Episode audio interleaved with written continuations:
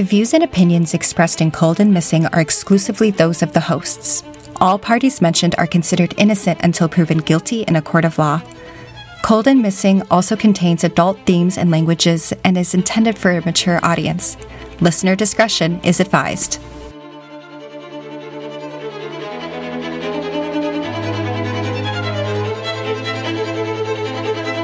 Welcome back, everyone. Welcome back.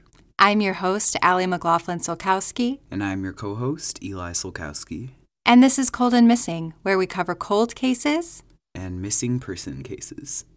So, just at the top here, I wanted to give a little thank you to one of our listeners, Sherry. She donated to our Buy Us a Coffee this week, and I just wanted to say thank you and how much we appreciate it. And I hope you're still listening.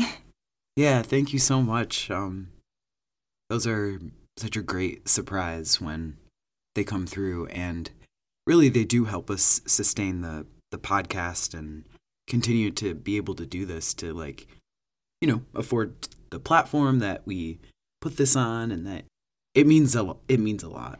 Oh yeah, it means it it means the world, and it's such an honor to be a part of your week. Um, thank you so much for joining us, and I think with that we should just get right into it, huh? Yeah. Um, uh, we are on a cold case this week. Cold case, yeah. Alrighty. Um, let's get started. So, today I have for you a cold case, and just as a content warning at the top, this case does involve some animals, but there's no harm that comes to the animals. I won't be talking about anything like that, so I just want to give our listeners a warning at the top. Today, we are going to be covering the cold case of Shirley McAvoy, and this takes place in August of 1990 in Pittsfield, Maine. But first, a little bit about Shirley. Shirley was 32 years old in 1990. She was born January 4th, 1958, and she would be 65 years old today. She was recently separated from her husband, Brian McAvoy, and the two were going through an official divorce hearing. Those close to her say Shirley was going through a season of depression, not only from her upcoming divorce, but her soon to be ex husband had also maintained custody of their two daughters. Her neighbor, Dennis York, says, quote, Her children were all she would talk about. That was her whole life. End quote. Family and friends say that Shirley was outgoing and friendly. She volunteered at one of her daughter's schools, and on hot summer days, she would take neighborhood kids to a swimming pool. Dennis York says, quote, She was very good to all of the children on the street.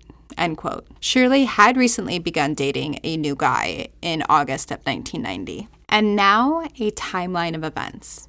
So on Thursday, August 9th, 1990, Shirley was last seen alive at her mobile home located on Berry Road in Pittsfield, Maine. Her friend invites Shirley to a wedding later that month before leaving. The next day, Friday, August 10th, Shirley is supposed to appear in court as part of the custody hearing in her and her husband's upcoming divorce, but she fails to show up. Later that day, she was expected at her daughter's birthday party, but she also doesn't show up, which everyone notes as very odd and out of character for her. That same day, Shirley's vehicle is involved in a car accident on the Southeast Expressway in Boston, Massachusetts. The driver of the vehicle is not Shirley, but a tall, slender, white guy with light colored hair. He's the only person inside the car. He gets out and hands the other driver an insurance card with Brian McAvoy's name on it. The driver of Shirley's vehicle says, quote, I'm never going to drive in Boston again, end quote. The two agree to pull off of the road up ahead to get out of the flow of traffic, but the man driving Shirley's red two door 1990 Oldsmobile Cutlass Supreme keeps driving. Brian is ultimately notified of the accident, and he's unable to get in contact with Shirley. On August 28, 1990, so this has been a few weeks since Shirley was last seen, Brian McAvoy reports Shirley missing. Her friends thought she had just taken space to work through her recent separation. Throughout the month of September, police issue a statewide missing person bulletin for Shirley and reach out to family and friends to see if she's been in contact with anybody, but nobody has heard from her since August 9th. Police also are able to access Shirley's home as Brian gave them a key. Police do a quick glance around the home but don't notice anything. On October 1st of 1990, this is almost two months now that Shirley has been missing. Brian McAvoy wanted to winterize her mobile home and clean out the fridge in case that she came back so that way her home was ready for her. Police Chief Spencer Harvey lets Brian, Brian's girlfriend, and Shirley's friend into the home and leaves. Shirley's friend, who asked to remain anonymous throughout this, noticed that a sofa was out of place and thought that there were burn marks under the sofa on the carpet. Once the sofa was moved, she knew that it was blood. She says, quote, I felt completely sick. I said, I know what that is. I know it's blood. End quote. They call police chief Harvey back, who sees the three foot by two foot blood stain, and he calls the state police to help search the rest of the home. Police will spend three days searching the home, and they'll also find that none of Shirley's clothing was missing. Curtains from the back of her home were moved to the front living room, and a new bedspread that Shirley had bought to match her curtains was missing. Also missing were her two dogs, Nikki and Max. Police did find evidence of a dog being locked in a room at the home, which friends say Shirley never did. Her friend says, quote, she worried about her dogs as much as her kids. Her dogs are just like her kids to her. They were her babies, end quote. On October 4th, 1990, police announced that Shirley's car is missing. They also say Brian McAvoy is cooperating with police, and police are focused on creating a composite sketch of a man that had recently moved in with Shirley five days before she disappeared. Shirley had told a friend that he was a relative, but police are able to determine he was not a relative of Shirley's. On October 5th, 1990, police formally interview Brian McAvoy, and police learn of the car accident in Boston. Police also confirm that the blood found in Shirley's home is human blood, and it will take months, but it is ultimately determined that it is Shirley's blood. On Tuesday, October 9th, police go to Boston to investigate the car accident. Police make a sketch of the man that was driving the car based off of the other driver's description and his passenger's description. Police say the sketch of the driver and the sketch of the man living with Shirley are similar. On November 9th, 1990, so this is just over three months that Shirley has been missing, police release a sketch of the suspect, the man living with Shirley, and they believe he was also driving her car in Boston. Maine State Police spokesperson Stephen McCausland says, quote, His name may be Jerry. He may have worked construction in the Millinocket area. He may have a 12 year old daughter. He may have divorced a Massachusetts woman who was having twins. End quote. Police believe in 1990 this suspect, who we'll call Jerry because that's what police believe his name might have been. Police believe Jerry was between 33 and 37 years old, had dirty blonde hair, blue eyes, was around 5'10 and 180 pounds. He had crooked front teeth and also had pockmarks on his cheeks. And he spoke with a southern accent. Police also say that at this time they do not consider Brian McAvoy a suspect. Spokesperson Stephen McCausland says, quote, the bottom line is our leads that detectives have been pursuing very, very vigorously for the last month are down to a precious few. And now we need the public's help in putting a name to this face and this man who we think may be the clue for finding where Shirley McAvoy is. End quote. On Tuesday, November 20th, 1990, a deer hunter in Spotsylvania, Virginia, was standing on his truck bed not too far behind Todd's Tavern Market when he spotted what he thought was a white ball. After walking closer, he realized it was a human skull and called police. Police find the skeletal remains of Shirley McAvoy wrapped in a bedspread. Her feet had been bound with a cord, and she was not buried. Police are able to quickly ID her from a denture with her last name on it, and she was also wearing her class ring, but her official ID does come through dental records. The next day, on November 21st, police combed the area where Shirley's body was found, looking for additional clues and the remains of her two dogs, but nothing is found. Dr. Marcelo Fiera conducts Shirley's autopsy.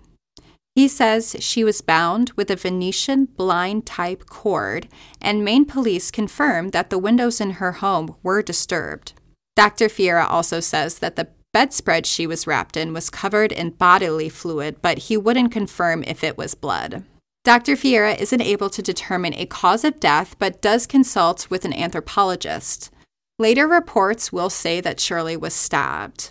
Police believe that she was killed in her home in Maine and put in the trunk of her car and brought south to Virginia. They believe her body had been there since August. The next day, November 22nd, police receive a report that Shirley's vehicle was pulled over in northern Florida on August 14th. So this would have been five days after Shirley was last seen alive.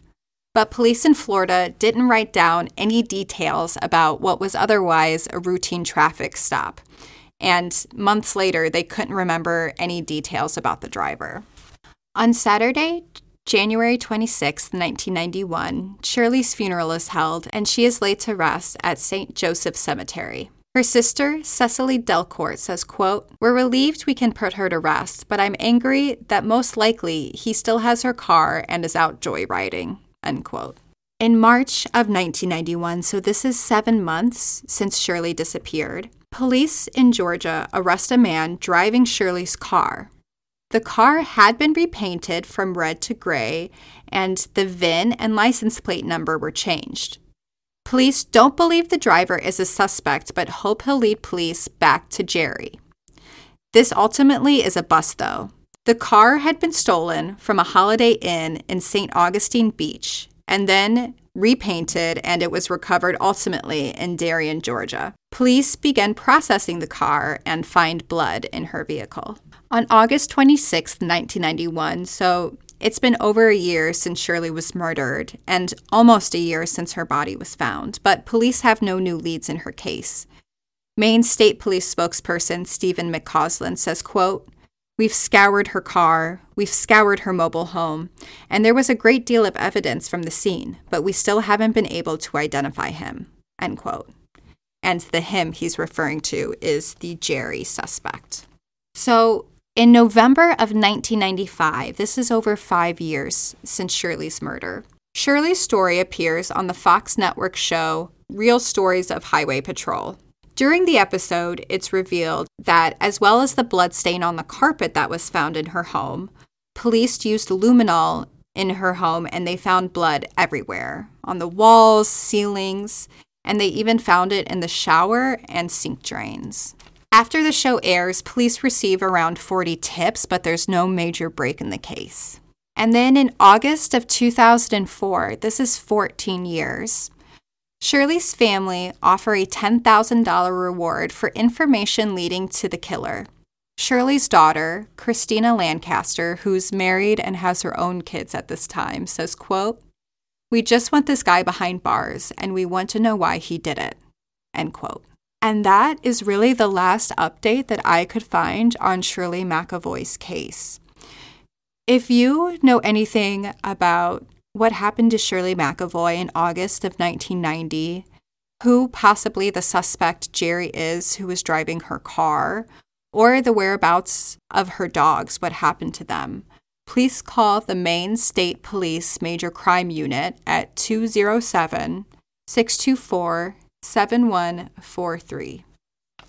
And the sources for the timeline come from the Bangor Daily News, the Morning Sentinel, Kennebec Journal, the Journal Tribune, the Richmond Times Dispatch, and the Boston Globe. So that is the case of Shirley McAvoy. Man, I feel bad using this word, but the first thing I thought was like just gruesome. Mm-hmm you know, like the the word that or not the word, but uh pe- people usually describe like, you know, vicious attacks like this as like like an animal had done it. But mm-hmm. I think that an animal would be ashamed of something like that. Mm-hmm. Because like no. Mm-hmm. Animals don't kill like that. Right. Not even like sharks you know, like, yeah, it's vicious, but there's still a goal, which is food. Mm-hmm. You know, anyway, it. There's not overkill. Yeah, like you had a very, you had an intention, what to what you were doing there. You know, mm-hmm. and I just, you know, I I opened up the picture when I was listening to you, and uh, she looked like someone per like personal to me. Any anyway, and I I just like yeah, like she just looks like a not like a sweet lady, you know. And, and like, how could you do that to to someone? Mm-hmm. Y- you know, Yeah. this is honestly one of the more um I know, I know you didn't do it you know like intentionally um it, it's just like one of the more gruesome ones that we've covered unfortunately. So i think that's why it's i'm focusing on it is um you had to tell us. It it's part of the the story. The it's fact it's like part of the facts so. Yeah, and just so our listeners know, I I don't want to um, tell gruesome facts or anything like that just for shock value, but I genuinely want to give them and present them just as facts because you never know what thing might have slipped up, what somebody might have said, what what that clue is that they said on a drunken night in a bar or that they cried out in their sleep. Like you just don't know what is going to be the thing that jogs a memory in someone's mind and says, "Oh yes, I I know Mhm. something about this case." Yeah. Unfortunately, in engaging with true crime in this way, the facts that are hard to listen to, hard to read, hard to take in, if they serve what the main goal is, which is finding the person, if like, you know, uh, exploring those details, unfortunately, if they serve finding this person, then they need to be spoken about. But, you know, Mhm. here at Cold and Missing, what we do is talk about those things with respect and dignity and boundaries. Like, there's not, it's not necessary to, to go into detail, but there is, um, there's an importance in mentioning it, es- especially with this case. So, Mm-hmm. just to echo that and for our listeners and continued listening we we do our best to um focus on what's most important Yeah, and you know, this case there's a couple questions that come to my mind. Um, the one weird guy well, I'm yeah, sorry, Jerry. jerry yeah, yeah possibly named Jerry. yeah i instantly I, you couldn't hear me out there but i go oh jerry i was like i don't know why i i like latched onto it, it pretty Mhm. instantly i was like it's this guy Yeah. the interactions odd uh, maybe it's because you know again if you're looking for it it's there Mm-hmm. but i don't i don't understand what's going on with that relationship um And that was a new relationship by all accounts. Um, he had moved in five days a week before she disappeared and ultimately was murdered. Um, and neighbor said he just showed up. He didn't have a car. He just showed up one day at her house and was there.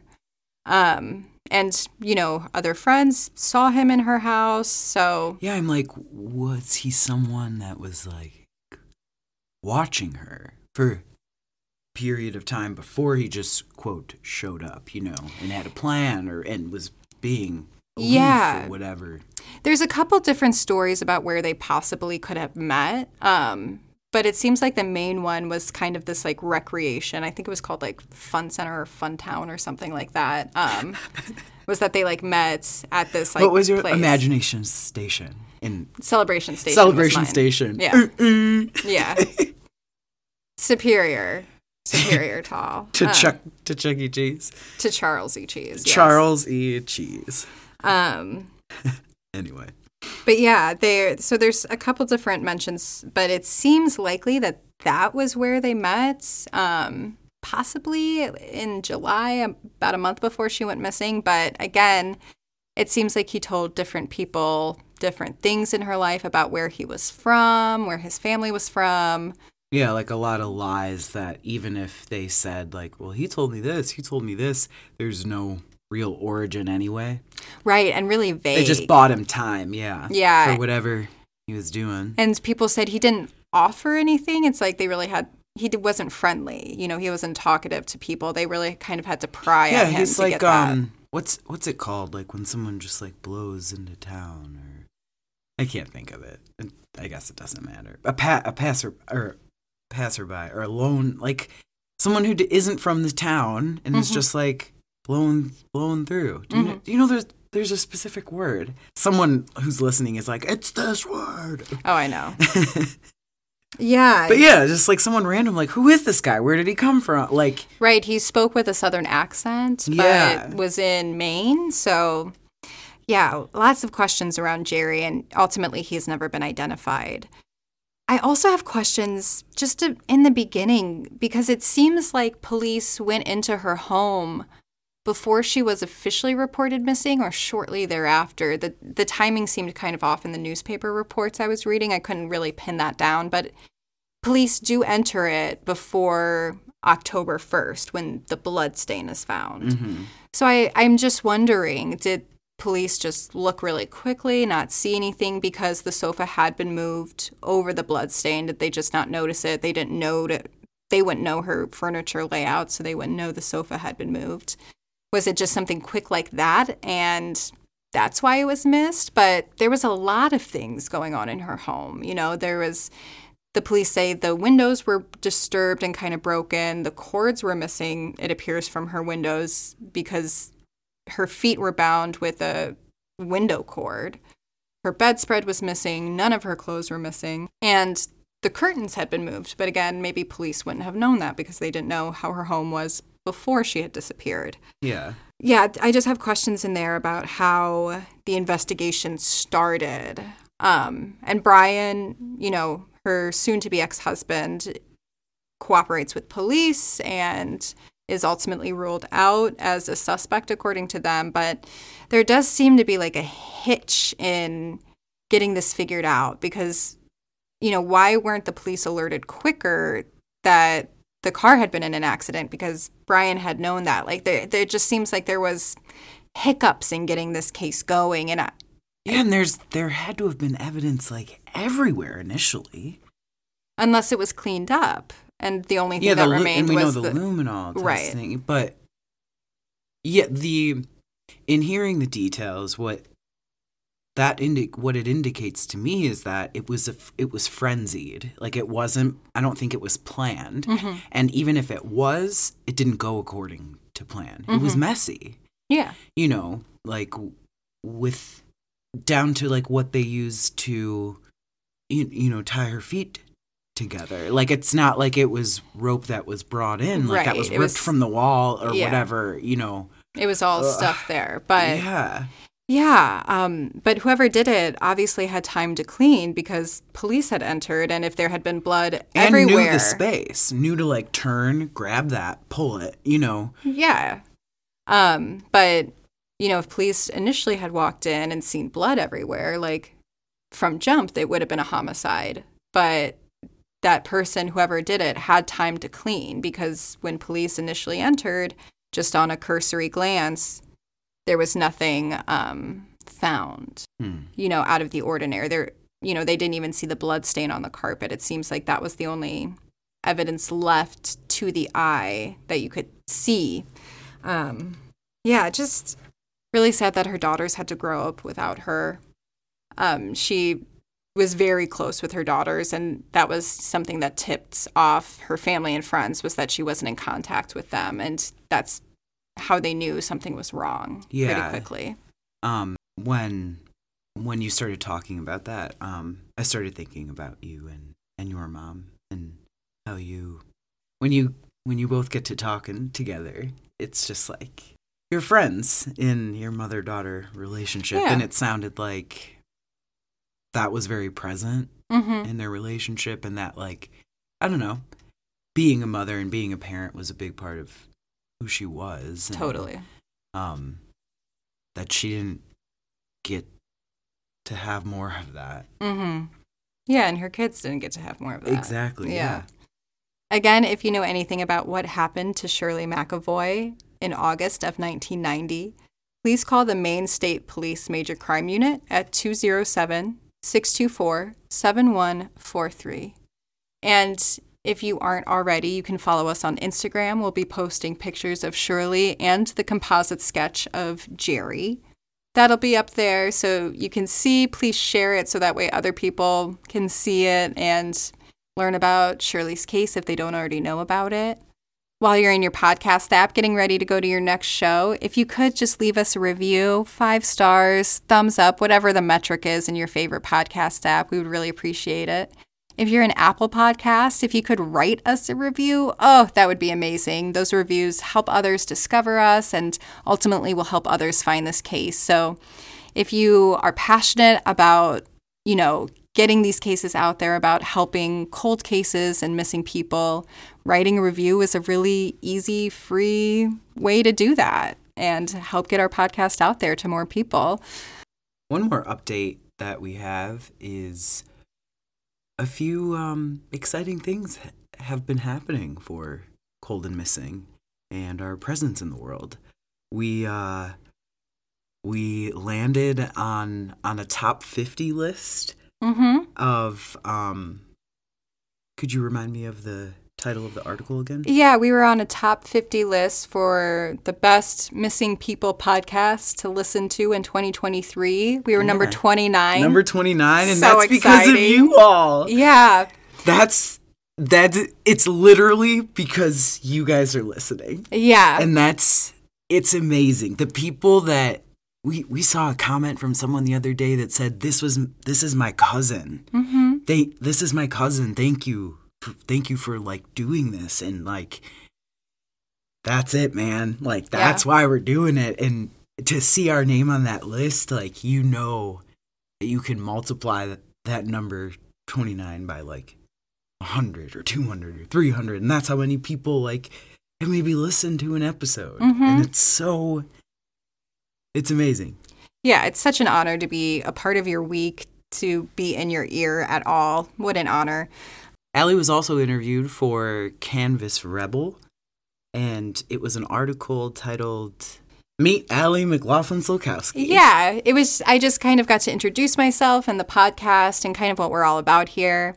If you want to read it, if you're interested in that, the link is in our bio in Instagram. So, you, if you're not following us there, ooh, you're missing out on some exciting things. So, follow us there and get all the updates on not only missing people cases, cold cases as those updates come through, but also just about the podcast in general. So, that's all over there. But that's all I have. Thanks for hanging in there if you're still listening. Appreciate you. I hope you have a great week and stay safe, y'all. Stay safe, y'all.